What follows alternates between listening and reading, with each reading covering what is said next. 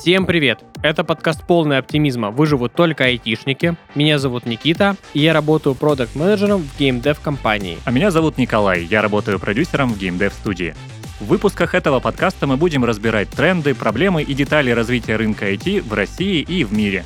Этот подкаст мы пишем в студии Red Barn. Спонсор этого сезона – поставщик компьютерной и электронной техники компания NBCom Group. Сегодня у нас э, выпуск про теории заговора. Такой немножечко расслабляющий выпуск для всего подкаста. Он э, не очень вписывается в концепцию, но мы затрагивали многие темы э, теории заговора, где-то что-то этого касались, сегодня будет прям целый выпуск именно про это. Наконец-таки. Ну и про прочую дичь, которую можно найти в интернете. Да, но э, так как у нас айтишный подкаст, мы айтишники, у нас тоже будет все с уклоном в сферу IT, ну, по большей части, я бы сказал. И Само немножечко собой. про Китай. И про Apple. Да. Окей, д- давай начну, наверное, я. Что я нашел? Помимо того, что у нас Солнце, оказывается, может уничтожить мировой интернет, и это не теория заговора, это правда, а уничтожить каким образом? Оказывается, вот эти подводные дата-кабели, которыми опутана вся планета, если не видели, погуглите, прям есть э, детализированная схема, где э, нарисованы все кабели, которые у нас есть на планете Земля.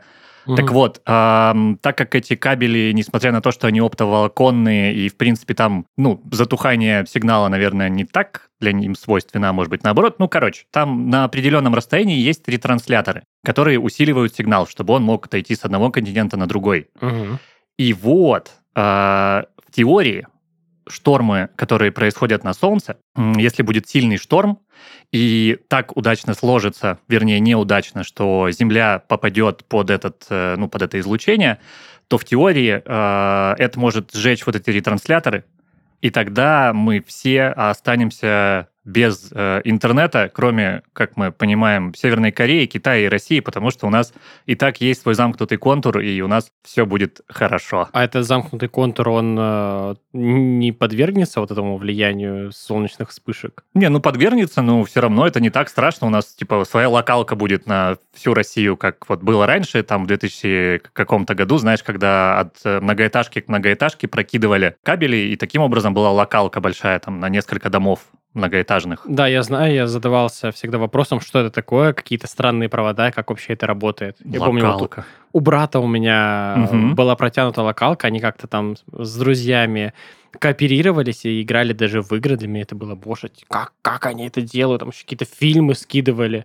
Там А. еще были и локальные хранилища всякого контента интересненького. Да, да, вот интересно, как э, люди там, можно сказать, сами организовали себе небольшие локальные интернеты. Ну, можем об этом поговорить, но в другой Мгм. раз. Да. Потому что у меня есть еще про космос следующая история. Давай, рассказывай. А, казалось бы, все, наверное, в курсе про эффект сисадмина. Это когда у тебя что-то не работает на компьютере, ну, чаще всего на рабочем, да, а, никак у тебя не получается это починить, ты зовешь системного администратора, чтобы показать, что вот не работает, и, пожалуйста, почини. Он приходит, ты ему показываешь, что вот, и оно в этот момент начинает работать. Ты, Мгм. естественно, выглядишь не в лучшем свете, системный администратор э, смеется над тобой. Я думаю, у всех были такие ситуации, даже у этого есть название эффект э, сисадмина. Так вот, а почему это происходит? Очень вероятно, что происходит это тоже под влиянием а, космоса.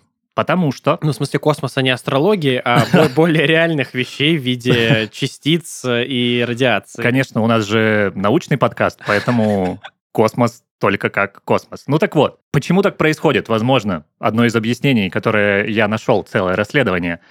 А Землю постоянно из э, космоса э, бомбардируют э, всякие ядерные частицы, там, исходящие от Солнца и других космических объектов.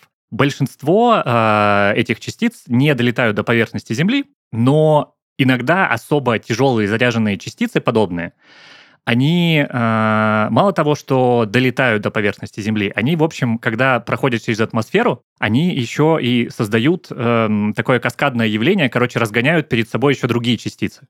Вот. И в итоге до поверхности Земли долетают э, нейтроны, электроны, позитроны, мезоны. И а, некоторые из этих частиц могут очень удачно попасть э, в там, особую чувствительную зону полупроводника и вызвать кратковременный спонтанный сбой в электронном устройстве. То есть, в частности, из-за вот этого импульса, который она создает, биты могут менять свое значение с единички на нолик. И, естественно, может произойти все, что угодно. То есть устройство отрабатывает абсолютно как-то спонтанно. И э, более того, э, этот э, эффект, он, естественно, через короткое время обратно пропадает, потому что, ну, все, то есть угу. напряжение падает обратно, все обратно возвращается. У такого эффекта даже есть э, англоязычное название, называется Single Event Upset. Это то есть, когда происходит что-то непонятное с электронным устройством, и это непонятное самовосстанавливается через время. И было несколько интересных историй, ну их гораздо больше, особенно в космосе, то есть так как космические корабли, спутники, они не защищены атмосферой, то там это происходит чаще. Но даже на Земле это происходит. Э, была история, когда самолет летел из э, Малайзии в Австрию, пассажирский, и внезапно, по непонятной причине, он на несколько метров э, резко ныряет вниз. Вот, потом этот сбой пропадает, самолет там экстренно посадили, все в порядке.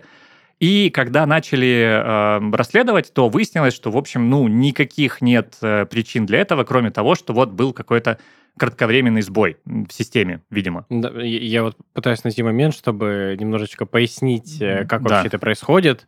Давай. У нас э, вся техника работает э, на нулях и единицах. То есть это такой низкоуровневый язык, который языками программирования уже преобразуется во что-то более-менее понятное человеку. И, по сути, каждый вот этот полупроводник, он может быть в состоянии либо ноль, либо единица. И ну, биты. Вот, да, в битах. И вот как раз вот это удачное попадание одной этой частички, оно переключает состояние полупроводника и может привести вообще к абсолютно каким-то непредвиденным последствиям. Да, и у меня есть еще одна история про непредвиденные последствия, и очень интересная.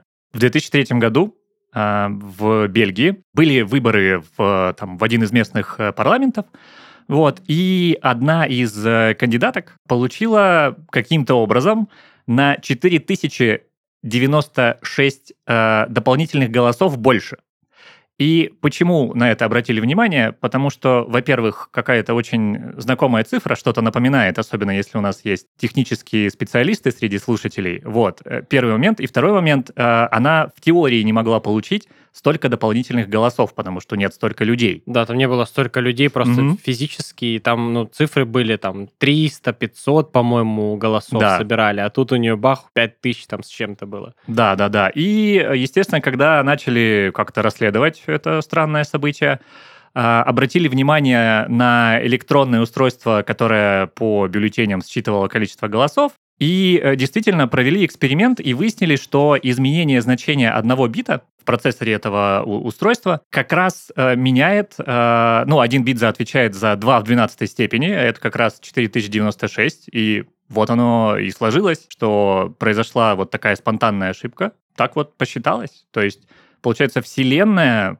повлияла на результаты голосования а мы удивляемся, как там происходят всякие разные непонятные вещи. Вот так объяснилось? Ну, может быть, не все, конечно, непонятные вещи так происходят. А, есть еще одна история про вот этот вот, как, как это правильно назвать? Э, one-time Single Event Upset. Какие-то давние времена э, спидранер играл в Марио, да, проходил его на скорости, в какой-то момент э, он прыгнул, и получилось так, что он очень сильно перепрыгнул уровень и оказался этажом выше. Вот. А, никто больше не смог повторить э, этот э, баг или глич, вот. но путем опытных расследований э, там дальше датамайнеры выяснили, что воздействуя на один определенный бит в игре, можно добиться того, что у тебя персонаж попадет, ну, типа, на этаж выше. И то есть получается, что, ну, такое совпадение где спидранер попал на этаж выше из-за того, что там прилетело с uh солнца какая-то, ну, типа частичка ударила именно в тот нужный бит, угу. чтобы он прыгнул выше. Ну, такая-то шанс, не знаю, один на сколько миллиардов, триллионов. Да, жалко, мы не знали об этом в университете, потому что можно было бы объяснить этим явлением очень многие вещи. Которые не получалось объяснить. Давай продолжим тему про конспирологические теории. Я знаю очень интересную историю про дата-хордеров. Термин очень незамысловатый. Э, дата-хордеры — это те люди, которые всегда все сохраняют. То есть абсолютно такая, можно сказать, ну не маниакальная, конечно, э, потребность в сохранении данных, но это люди, которые считают, что вот э, данные, которые сейчас есть, они могут быть когда-либо утеряны, и их нужно сохранить на локальном устройстве или сделать бэкап, вот, что, в общем, через какое-то время э, эти данные будут э, недоступны. Ученые вообще, в принципе, утверждают к тому, что у нас э, мир очень близок к тому, чтобы достигнуть кризиса хранения данных, что там к 2025 году объем данных, он вообще увеличится там на 300%, э, и что информацию просто банально не, негде будет э, хранить. И вот ребята, получается, помогают пришествию этого апокалипсиса данных и записывают все. Да, е- есть такие люди, они э, а, а, активисты, любители все архивировать, они сохраняют вообще на самом деле все, что не попадя, все, что считается лично субъективно очень важным, очень нужным. Ну, я просто подумал про там фотки котиков, вот эти бесконечные ну, какие-то фотографии еды у нас, на, цветов, На самом деле закатов. под дата-хордеров можно записать э, любых людей. Допустим, действительно есть люди, которые сохраняют там типа миллиарды фотографий или там мемчиков в определенные папки. Это тоже можно назвать э, одним из подтипов сохранения данных. Есть вообще женщина, которая записывала в течение 30 лет а, весь эфир подряд, то есть... Э, телевизионный. Да, да, угу. да, телевизионный. Это было там очень давно, я не помню, какие годы, ну там типа 70-е, 80-е, и она вела запись одновременно на 8 магнитофонов. У нее какая-то невероятная там э, коллекция была этих записей. И в итоге оказалось так, что многие записи там всяких телешоу, они оказались утеряны и они существуют э, только вот на записях этой uh-huh. женщины, и какое-то время назад ее сын передал все эти записи в музей, и там оказалось около 71 тысячи кассет. Это просто вдуматься, да, в это количество, uh-huh. какое количество данных она записала. В принципе, она была права, и теперь может гордиться тем, что сохранила там 30 лет истории телевидения вообще у себя. Да, да, казалось бы, кому это нужно, а вот через там 20 лет уже даже оно нужно, а что будет дальше? И плюс, кстати, можно подумать, что, возможно, эта женщина не совсем психически здорова, но на самом деле она психически здорова настолько, что в 80-х она была одним из первых инвесторов э, в Apple. Мы не могли про Apple не, про это не рассказать. И вот удачно, да, она была одним из первых инвесторов в Apple, и, собственно, вот это ее удачное вложение помогало потом э, спонсировать и обслуживать вот это свое увлечение. А есть информация, она заработала с этого что-то или нет? Ну, конечно. Ну да, мне кажется, что нужно много денег, чтобы купить 70 тысяч кассет и еще их да. где-то хранить. И постоянно вот электричество, умно. и да, да, конечно, Да, прям конечно. удачно у нее все сложилось. Дата-хордеры, они вообще э, пишут, на самом деле, все. Есть э, те, кто пишут, там, скачивают фильмы, книги. Есть огромные там сервисы, которые сохраняют э, не знаю, историю сайтов. Допустим, вот э, есть сервис э, Wayback Machine. А, то есть это сервис, который там с 96 -го года сохраняет э, пруфы на вообще все, что только можно. И там можно даже посмотреть историю эволюции некоторых сайтов, угу. как они там были в какой-то определенный, как они выглядели в определенный промежуток времени, какую информацию содержали. А, даже в какой-то момент э, люди хотели забэкапить э, сайты Австралии, когда она горела. то есть, не знаю, был расчет на то, что она там, не знаю, весь континент выгорит, и там не останется интернета. Конечно, тоже такое сомнительное мероприятие, на мой взгляд. Ну, но... Опасались.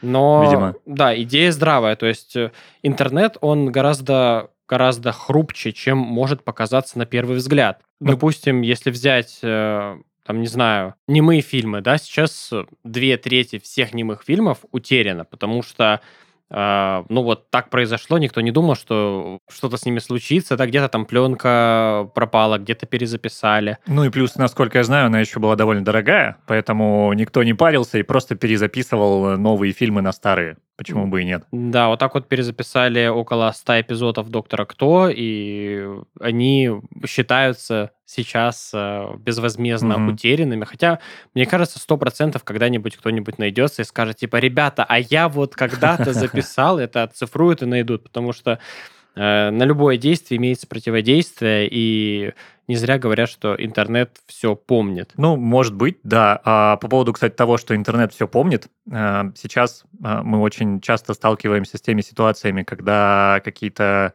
сервисы удаляются, какая-то информация затирается или изменяется, потому что это кому-то нужно. И вот, э, в частности, среди дата-хордеров много таких вот условных политических активистов, которые записывают в том числе и все посты в интернете, и все-все-все. И в частности, а, именно так сохранилась информация о знаменитом а, восстании на площади Тяньмэнь в Китае. На- Надеюсь, кстати, наш подкаст э, не слушают в Китае. Может Потому- быть, и слушают. Тогда это надо будет убрать для китайских наших слушателей. Вот. Потому что, естественно, информация вся потерлась, но вот э, в архивах э, дата-хордеров это все осталось по-прежнему. Так что прям ребята многофункциональные, они сохраняют быт, сохраняют историю, потому что, как мы знаем, она переписывается и меняется. Так что это даже, можно сказать, социально полезное какое-то движение. На самом деле, да, это полезно. Любая история, она хочет э, потом знать, что было раньше, и не хочет, чтобы ее особо переписывали. Я сюда еще добавлю одну историю, э, так как мы в геймдеве, не могу не приплести сюда что-то из геймдева. Даже случилась такая ситуация, что потеряли первую альфа-версию Майнкрафта, там была версия 1.1.1. Вот, Мгм. э, и ее считали безвозмездно утерянной, но одна там девочка в интернете, благодаря тому, что а, у нее есть привычка никогда ничего не удалять, она в каких-то своих бэкапах э, нашла вот эту вот альфа-версию и поделилась ею с миром. Данные, даже которые считались утерянными в течение там, 10 лет, в Мгм. итоге нашлись. Ну и, кстати, вот эм, разнообразие всяких э, сервисов сейчас по подписке там для фильмов, для игр, э, авторские права. э, Из-за этого же у нас теряется очень много контента, на который заканчиваются авторские права, и этот контент официально вообще ты нигде не достанешь, Мгм. кроме как э, в каких-то других источниках. И это, опять же, для, от этого есть польза, получается, все-таки, помимо там каких-то нарушений, но это полезно. Мне кажется, вообще хранить информацию любую, какая бы она ни была, это очень полезный навык, потому что вот сейчас что-нибудь случится, солнечная вспышка, у нас погорят жесткие диски. да? Мгм. Г- Где взять вот эти вот все фильмы? Они же сейчас все в циферках, в битах, на носителях, и ну, что-то случится, и ничего у нас не останется из фильмов или из каких-то данных. Ну, у меня, кстати, еще лежат диски и кассеты где-то. Ну, это сколько им лет-то? Ну, периодически пересматриваю их. Ну, я тебе, редко. Я тебе говорю вот про современные вещи. Вот, к примеру, 100% многие люди э, сталкивались с тем, что там где-то кто-то когда-то находил, там, не знаю, конверты с письмами какими-то Мгм. военных времен, какие-то там бабушки, дедушки кому-то что-то писали, передавали. А, Есть фотографии, и причем их, ну, реально очень мало, этих фотографий, там несколько десятков, и они идут э, сквозь года, сквозь жизнь. А сейчас у нас э, за день делается, я не знаю, э, в районе десятка фотографий, и вот ты потерял телефон, у тебя оно не выгрузилось в облако, и все, ты потерял вообще все свои данные, фотографии за годы жизни. Что мы потом будем показывать своим Ну, детям? Через тысячи лет? Ученые найдут это и будут по, на основе вот этих фотографий э, делать предположения относительно нашего быта и жизни. Там эти нейтроны и позитроны забомбят за эти тысячи лет э, носители, так что я не думаю, что там что-то сохранится.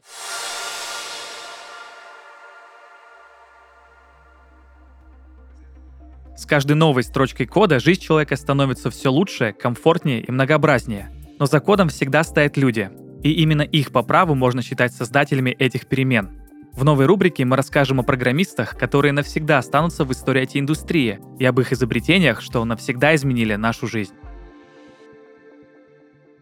Сегодня, если нам что-то нужно найти в интернете, мы просто открываем браузер и вбиваем запрос. Но так было не всегда. Первые поисковики плохо воспринимали кириллицу. Все изменилось 8 октября 1996 года, когда сотрудник Пущинского микробиологического института загрузил в сеть первую поисковую систему Рунета Рамблер. Новатором стал программист Дмитрий Крюков. Изначально в институте не собирались создавать масштабный поисковик, а хотели упростить обмен данными между сотрудниками и руководством. Однако вскоре появилась необходимость в расширении функционала. Нужно было сформировать базу данных с иностранными научными журналами. В итоге Дмитрий Крюков закрыл две задачи сразу, написав поисковую систему. Это позволило отечественному интернету развиться и стать таким, каким мы знаем его сегодня. IT – все еще молодое направление, поэтому сделать открытие в нем вполне возможно. Для этого можно опереться на опыт талантливых коллег и быстро развивающиеся технологии. Но помимо мастерства, смелости и упорства, любому разработчику понадобится качественное железо, которое выдержит непростой путь, ведущий к инновациям и прогрессу, послужит источником комфорта и вдохновения. Вдохновить тебя на новые свершения попробуем мы. В подкасте выживут только айтишники. А вот подбор качественной компьютерной и электронной техники лучше доверить нашему спонсору – NBCom Group. NBCom Group — это группа компаний, которая поставляет компьютерную и электронную технику для бизнеса под ключ. Специалисты NBCom Group помогут с выбором нужных девайсов для сотрудников, выполнят монтаж и настройку ПО, решать задачи по оборудованию переговорных комнат, кабинетов руководителей и конференц-залов. Более 10 тысяч товаров для офиса и общественных пространств от российских и зарубежных производителей. Переходите по ссылке в описании, чтобы реализовать свой проект. Пусть каждый айтишник работает на лучшем железе.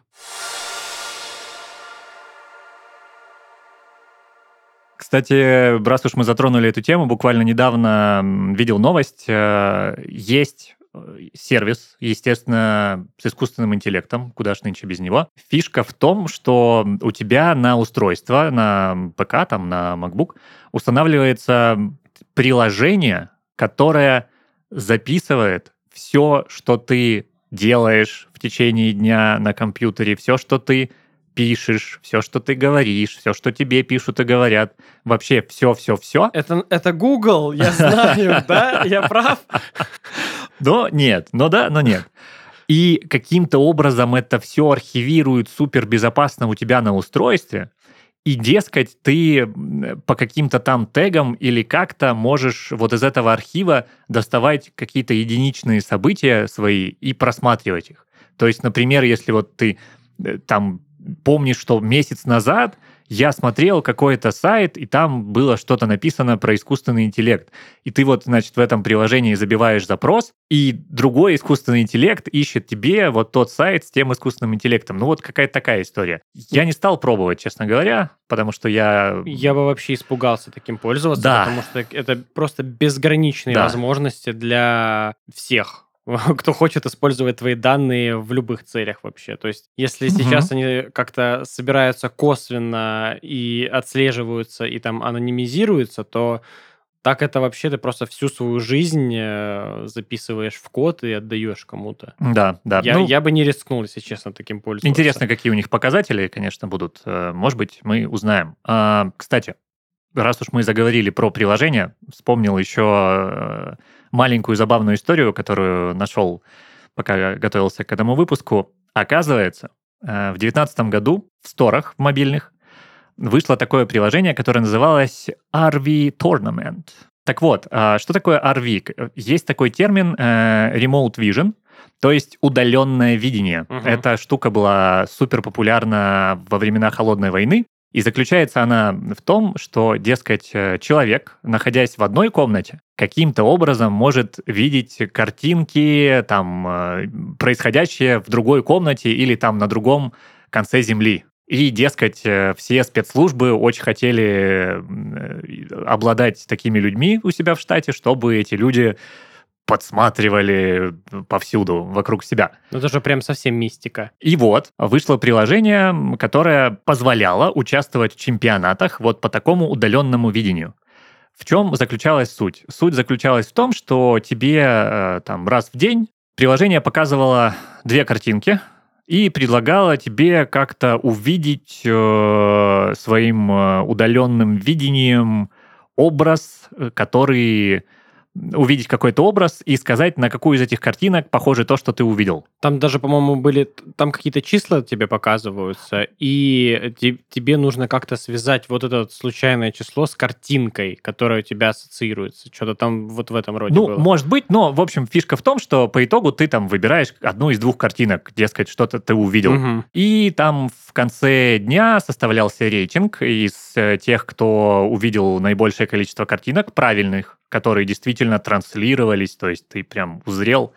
И победители даже награждались э, денежным призом настоящим. Не в крипте, не там в какой-то еще валюте, а прям в настоящих деньгах. Интересных момента два. Первый момент э, то, что потом, когда создатель этого приложения раскрыл процент правильных ответов, выяснилось, что правильные ответы дают э, в 50,9% случаев, что вполне укладывается в теорию вероятности, учитывая, что две картинки всего тебе показывается. А потом дальше он вскрыл еще одну штуку. Оказывается, к определенной картинке он привязывал определенные акции на бирже. И одна картинка значила, что эта акция упадет, а другая картинка значила, что эта акция пойдет в рост. И, соответственно, если большее количество людей выбирали ту картинку, где акция пойдет в рост, то он покупал эту акцию. А если большее количество людей указывало, что акция упадет, он шортил эту акцию. Прям реально на бирже. Угу. Вот. И таким образом э, он зарабатывал деньги для этого приложения. И что интересно, а, действительно, вот, вот эта методика показала успешность в 55,7%. То есть все-таки он на бирже, получается, играл в плюс благодаря вот этому своему приложению. И из этих денег и выплачивал вот этот денежный приз э, в 10, кажется, долларов победителям. Он там даже что-то и неплохо и заработал на этом. Э, да, да, ну то есть он прям в плюс э, это у него работало. Интересно, он эту методику где-нибудь потом применял в массы, запустить подобное приложение, чтобы многие могли пользоваться по подписке, например. Хорошая, хорошая идея для приложения. Звучит, да, как идея для стартапа. Да, на самом деле это звучит примерно так же, как и вот... Э, я, я бы сказал, даже в это же время, что около 2019 года был, видимо, какой-то бум на интересные такие приложения, и к этому всему нас сподвигла пандемия, возможно, я, ну, да. а возможно и нет. А, есть такие люди, которые э, верят, что мы живем в симуляции. Рандонавты. Знаешь таких, да? Я знаю психонавтов. А, это игровая рекомендация. Есть такая игра Тима Шейфера, «Психонавты» называется, две части там уже. Рекомендую, классная, веселая и на самом деле поднимает серьезные темы э, психологические. Ну, тут немножечко, немножечко о другом, но психологические темы возможно. Термин э, вот этот родился рандонавтика, тоже в 2019 году, и совмещает в себе два слова, это рандом и навтика, то есть рандом это случайный, а навтика это навигация, то есть, угу. по сути, это приложение, которое э, отправляет тебя по каким-то рандомным координатам, да, в целом. Но если углубляться, сама основная философия вообще этого приложения начиналась с просто с бота, который выдавал э, рандомные координаты для того, чтобы люди совершали вылазки на поиски каких-то аномалий. Угу. А, то есть э, это приложение показывает какую-то там ближайшую точку, которая может быть якобы интересна с помощью квантового генератора случайных чисел, что мы ставим звездочку вот здесь, вот квантовый Запомнили. генератор. Да, квантовый генератор случайных чисел. Ну, тут как бы многие тоже считали, что это не квантовый э, генератор, а просто там рандом или псевдорандом, то есть ты кидаешь кубик, и ни, никакой мистики здесь на самом деле нет. Ну да, у тебя получается количество... Когда ты кидаешь кубик, э, казалось бы, что это все случайно, но ты всегда ограничен э, количеством сторон кубика. В этом, собственно, и отличие всего квантового от э, всего того, чем мы пользуемся в повседневной жизни. Угу. Ну, то есть, условно, у монетки, ну, типа, есть три значения всего, у бита есть всего два значения, а у всего квантового там вот эти кубиты и ну, там бесконечное количество да, да, каких-то да. возможных комбинаций, и э, основная теория, вот, э, все строится вокруг того, что все в жизни предначертано, и все решения, они не случайны и приводят к какому-то конкретному там действию, месту, и э, люди, которые пользуются или пользовались этим приложением, они уверены, что вот э, те координаты, которые им сгенерировало приложение, если они туда пришли, то это какой-то знак, и они действительно каждый, ну не каждый, но многие находили для себя какие-то полезные там вещи, э, какие-то цитаты, здания, я не знаю, очень разные люди находили, и там есть целое сообщество в интернете, которое делится своими находками вот по этим рандомным координатам. Да, и целое сообщество в ТикТоке, которые снимают фейковые видео про то, как они находят там в этих точках всякое. Но это уже, мне кажется, знаешь, хайп и заработок денег э, сейчас вообще ничему в интернете верить нельзя, да, кто выкладывает правду, а кто нет, пойди разберись. Там около что-то 15 миллиардов э, то ли просмотров, то ли видео, не, наверное, все-таки просмотров подобных видео в ТикТоке. Mm-hmm. То есть это очень популярная тема, и, собственно, ну, люди на этом и навариваются. Вот ходят куда-то, типа, «А мы нашли здесь а, то-то, то-то. Ну, часто бывало, что люди действительно находили там, ну, то, что они должны были находить, да, какие-то следы преступления, вызывали полицию, действительно полиция подтверждала, что вот э, тут произошел какой-то криминал. Угу. Как, как это можно ну, сказать? Там же на самом деле, я тоже, э, ты когда скинул, я почитал, э, это же целое движение, там оно называется Fatum Project, Фатум угу. это вот, собственно, вот эта предопределенность, и они э, там часть верит в то, что мы в симуляции, где все сделано, и вот эти вот точки интереса, которые тебе скидывает там бот или вот эта программа, угу. они там же еще делятся на два типа. Первый э, тип это void называется, или пустота, это всякие заброшки, пустыри, э, короче, места, где по каким-то причинам не ходят люди. Вот. Угу. И считается, если ты веришь э, в то, что мы живем в симуляции, то э, эти места такие, потому что создатель симуляции, он либо поленился туда какой-то контент в эти места запихивать, либо он э, экономит ресурсы просто, чтобы они не отжирали мощность симуляции. Вот, поэтому там пустыри, заброшки, ничего не происходит. А есть второй тип э, тоже координат, который тебе может скинуть вот этот бот э, с квантовым генератором, э, который наоборот называется место силы. И это такие места, где по какой-то причине прям постоянно много людей, какие-то дороги или там траектории пути э, пешеходов, вот это такая история. И, дескать, э, из-за большой нагрузки в этих точках, потому что много угу. объектов, э, видимо, много скриптов происходит, там можно увидеть баги. И вот многие, кого приложение отправляет вот на эти места силы... Они видят баги там? Да, там, о боже, одинаковые животные, или там странный человек, или вообще с чего завирусилась э, вот эта история с приложением в 2020 году, когда уже вышло приложение, не бот. Там какие-то э, подростки в ТикТоке, значит, пошли по координатам, которые им выдало это приложение, и э, на каком-то пляже они нашли черный чемодан, в котором лежал черный пакет, а в этом черном пакете да, действительно, там чьи-то останки, и, в общем, началась какая-то мистика, и... Ну, непонятно, на самом деле, правда это или нет. Ну, хотя, думаю, вряд ли они как-то случайно могли найти действительно следы преступления и как-то это подвязать под ТикТок. Мне, мне кажется, это было бы уже слишком сложно.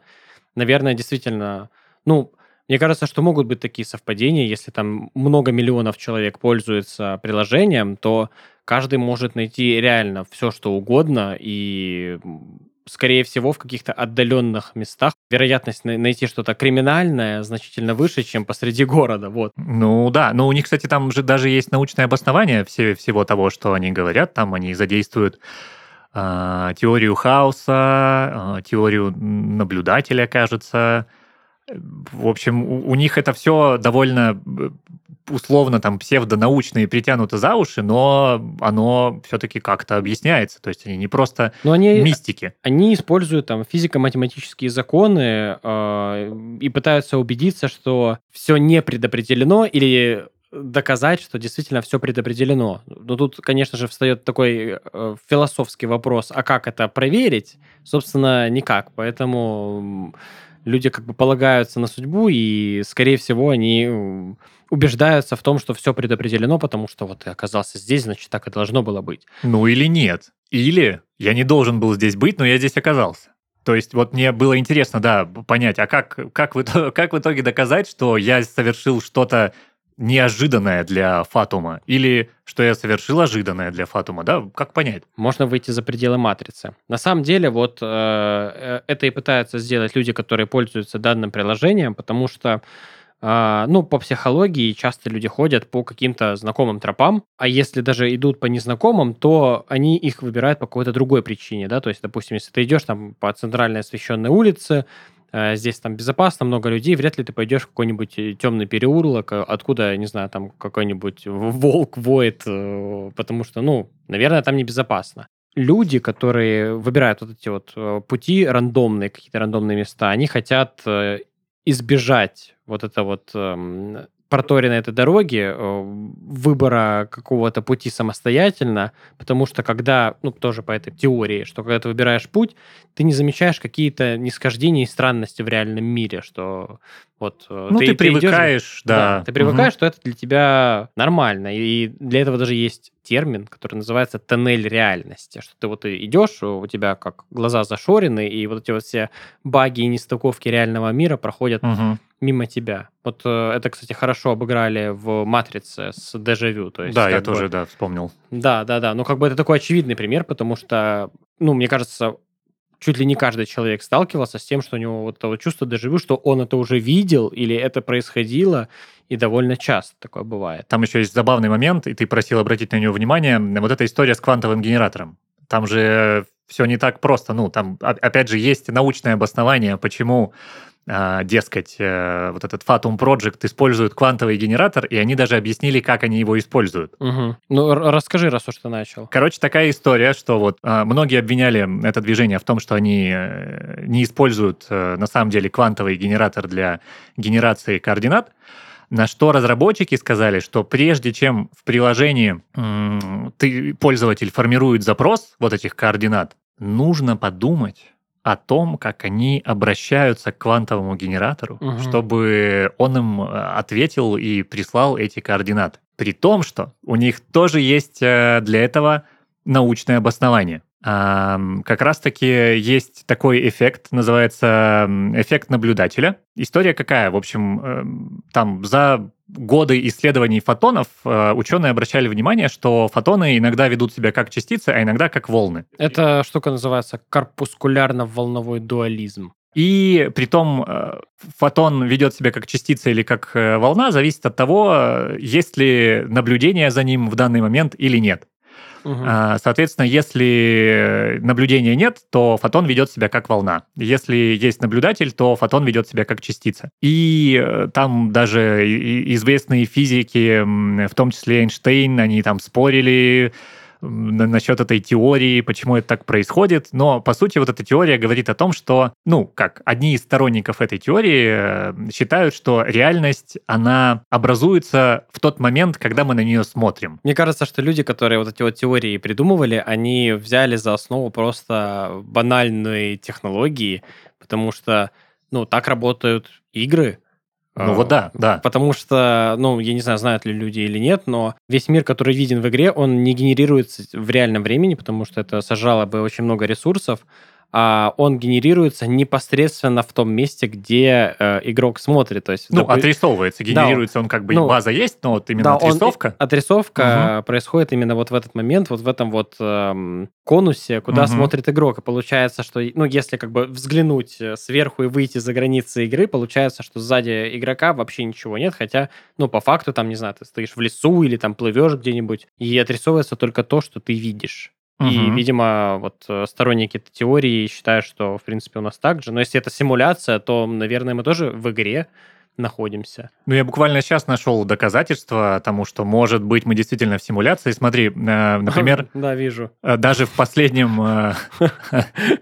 Даже в последнем God of War есть моменты, где главным героям нужно протиснуться в там расщелину, да? И опять же, почему это происходит? Потому что пока э, герои протискиваются через вот этот тоннельчик, локация следующая, которая за этим тоннельчиком, она как раз отрисовывается, она подгружается и отрисовывается. Угу. И вспомни, ты же сто процентов э, неоднократно в жилых районах, особенно в жилых районах из 90-х, наблюдал вот эти супер узкие проходы между двумя многоэтажками. Да. Через... Вот, это, это оно, я считаю. Меня сейчас натолкнуло на мысль, что вообще как бы в играх типа God of War э, используется так, так называемый метод бесшовной загрузки. Это когда вот ты играешь, и у тебя нет вот этих вот лоудинг-скринов там с советами, да, нажмите пробел, чтобы продолжить игру и так далее. Uh-huh.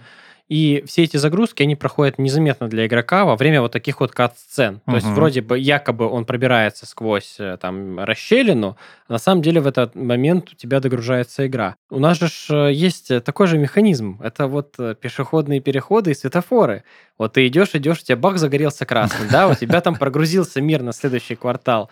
И вот, пожалуйста, тебе так оно и работает. Машины загружаются, там, не знаю, люди, окна. Двери тоже. Ты Да, же не всё, видишь, что всё. за дверью? Но я скажу, что взаимодействовать с этим миром, конечно, вот взаимодействие прописано очень хорошо. В любое здание можно зайти, с любым объектом повзаимодействовать, разрушаемость работает. Все, короче, продумано. Хороший движок. Ты знаешь, э, по поводу в любое здание можно зайти. Вот все очень хотят в открытых мирах в играх заходить в любое здание, но мы же даже в своей жизни, в реальной, мы не можем зайти в каждое здание. Действительно.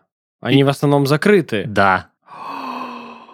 Бэм. Ё-моё. Вот да, вот кто-то выходит из подъезда, ты же не можешь подбежать, ну как бы чисто в теории можешь, конечно, и открыть Да. дверь, но по большей части нет. Мы не, не в такое большое количество зданий заходим. Вот именно. Вот как в играх. То есть тебе Мгм. ставят какие-то декоративные здания, пожалуйста. Там где-то окна горят. Ох, страшно. А вот бывает такое, едешь где-нибудь, и вроде, ну, кто-то же не должен спать, а ни одно окно не горит дома. Вот э, огромный многоэтажный дом, я несколько раз такое замечал, что ты едешь, э, ну, хоть кто-нибудь должен сидеть со светом, но нет. Абсолютно все окна выключены, это даже иногда пугает.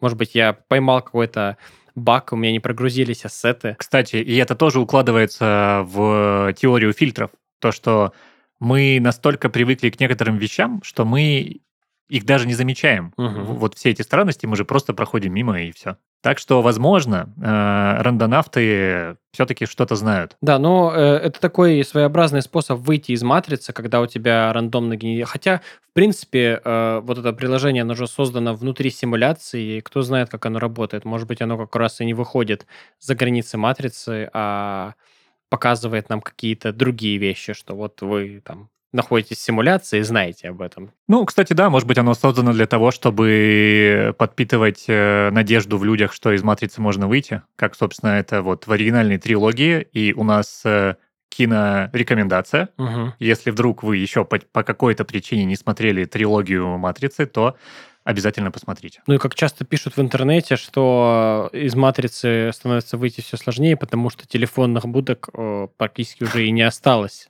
Как выходить из матрицы, если нет телефонных будок? М, Вот через приложение, кстати.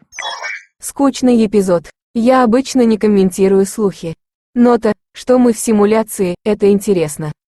В 2003 году философ Ник Бастром предложил гипотезу о симуляции, в которой он утверждал, что существует вероятность того, что мы живем в матрице. Он предположил, что будущие цивилизации имеют достаточно мощную технологию, чтобы создать симуляцию Вселенной, которая была бы неотличима от реальной Вселенной. Таким образом, если будущие цивилизации создадут много таких симуляций, то вероятность того, что мы живем в одной из них, будет очень высокой. Еще есть идея, что наш мир является математической структурой. Физики и математики давно заметили, что наш мир может быть описан математическими формулами. Например, уравнения Максвелла описывают электромагнитные поля, а уравнение Шрёдингера описывает квантовую механику. Эта идея была развита в теории струн, которая утверждает, что все частицы в нашей Вселенной являются вибрирующими струнами. Согласно этой теории, наш мир может быть описан математической структурой, которая может быть запрограммирована в компьютере. А еще ваш мир имеет ограниченное разрешение. Ваш мозг может обрабатывать только ограниченное количество информации за раз, и ваш зрительный аппарат имеет ограниченное разрешение. Это означает, что вы можете видеть только определенный диапазон цветов и форм. Если мир является компьютерной симуляцией, то он может иметь ограниченное разрешение, которое вы не сможете преодолеть. Стоп, получается, я тоже симуляция.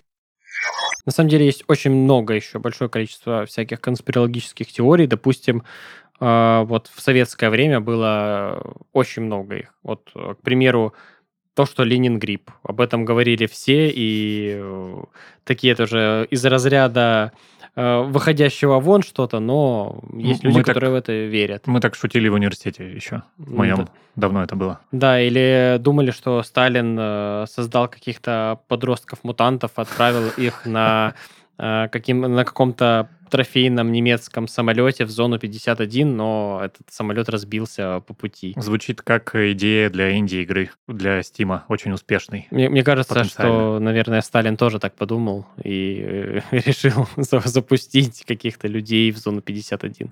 Ну, может быть. Но, кстати, а, есть... эм, Я просто сейчас вспомнил одну советскую тоже м, конспирологическую теорию, а потом вспомнил современную теорию, которая похожа, ну, как-то они пересекаются. И не расскажешь обе теперь, да? Расскажу. Рассказывай, Про давай. одну мало, про другую побольше. Ну, в общем, есть, точнее, был и есть такой э, миф про э, радиостанцию УВБ-76.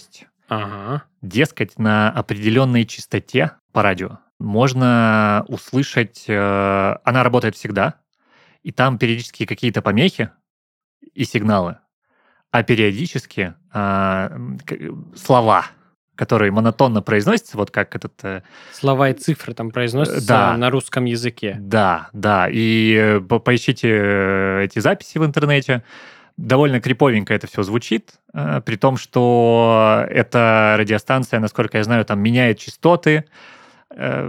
Еще, а, ее постоянно пытаются взламывать, у кого-то даже получается. Ну да, там как-то перехватывают радиосигнал, но самое Мгм. интересное, что этот сигнал, ну там у него практически одна и та же а, частота, в смысле не частота, а э, периодичность. Ага. Вот э, там, по-моему, 25 э, сигналов в минуту, и она, ну, практически никогда не, не прекращается. А, Никто не знает назначения этой радиостанции, при том, что это не какой-то там рудимент советских времен, что, не знаю, забыли выключить какое-то э, устройство, оно издает такие звуки. Эта радиостанция уже неоднократно, она переезжала из разных мест, она меняла позывные, а, вот. В общем, там что-то с ней меняется, но этот звук остается. И пока что, не знаю, может быть, где-то, если порыться в интернете, какие-то люди, которые там а, в советское время были приближены к этой радиостанции, может быть, они что-то рассказывали, но прям вот э, в свободном доступе такой информации нет. Мгм. Но с ней постоянно что-то происходит. И последний раз ее там меняли позывной в конце, по-моему, 21 года. То есть это вот-вот было. Ну и вот, э, эта история мне напомнила другую. Есть версия, что интернет, он э, практически полностью состоит из ботов, а не из людей. А, э, меня, если честно, такое впечатление давно сложилось. Вот, да, и учитывая, что пишут многие люди, хочется надеяться, что это не люди, а это боты. Да, тут я с тобой соглашусь. Но, э, в общем, идея заключается в том, что, дескать, где-то в 16-17 году люди массово ушли из интернета, и их э, заместили боты. И тому есть подтверждение в виде того, что вот один из пользователей с э, никнеймом Пират Иллюминат, я думаю, ему можно верить, а, обратил внимание, что вот в 2006 году он там много сидел на форумах, а потом люди, с которыми он общался на форумах, внезапно начали пропадать из сети и больше никогда не появляться. А потом он обратил внимание, что периодически возникают новые аккаунты, которые там работают год и пропадают. И что аккаунт с этих аккаунтов там периодически пишутся одни и те же новости или поднимаются одни и те же темы, и как-то все это подозрительно. А, Еще он обратил внимание, что э, на рубеже там тоже в се- в 2007-2008 году, после того года резко упало качество сценариев для фильмов. А все Мгм. почему? А потому что в тех годах а, в США была забастовка сценаристов, По-моему, это 7 8 2007-2008 да, да, год. да, вот. Была забастовка сценаристов, и, дескать, с тех пор их заменили а, на искусственный интеллект, который писал сценарии. И поэтому все фильмы такая Да. шляпа, да, после этого Да, и, момента. да, и Особенно последние фильмы Марвел, мне кажется, точно нейронка вот, писала. вот. Ну, ты там он приводил пример с трансформерами, то, что посмотрите, какие прекрасные там были первые части, Мгм. и насколько ужасные были последующие части. Да, а все типа- почему? Какой-нибудь э, Тор, Любовь и Гром или второй Доктор Стрэндж. Да, да, да, да, да. Вот. Потом там еще есть э, исследование про то, что Facebook это проект э, Министерства обороны США, про то, что там эм, в 2013 году было исследование YouTube, которое показало, что а, кажется, 60, 60% пользователей YouTube это боты, Мгм. и там даже была у них, э, у YouTube было опасение, что в силу того, что ботов на- настолько больше, чем реальных людей, то автоматические алгоритмы защиты от ботов, они начнут ботами считать настоящих людей, а поведение настоящих ботов считать за человеческое поведение. Вот это реальная проблема, мне кажется. Вообще в интернете сейчас э, говорят по разным подсчетам, больше, ну, около 40%, чуть меньше, там, что-то 37% всех пользователей это боты. Представляешь? То есть, Да. ну, там, не знаю, ты читаешь, каждый, условно, там, третий комментарий, это комментарий, написанный ботом. Даже как-то уже страшно заходить в интернет, потому что непонятно, кем он написан, что имели в виду, и вообще зачем такое количество ботов в интернете. Ну, конечно, все это жутковато, да. Но хочется сказать, что подкаст наш называется «Выживут только айтишники». А это значит что? Что как бы не было крипово, Но выживут только айтишники, правильно? да,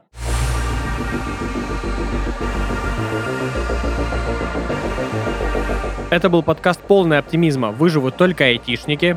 Подписывайтесь на нас на всех платформах, комментируйте и делитесь с друзьями. С вами были Никита и Николай. Всем пока. Всем пока. Люди.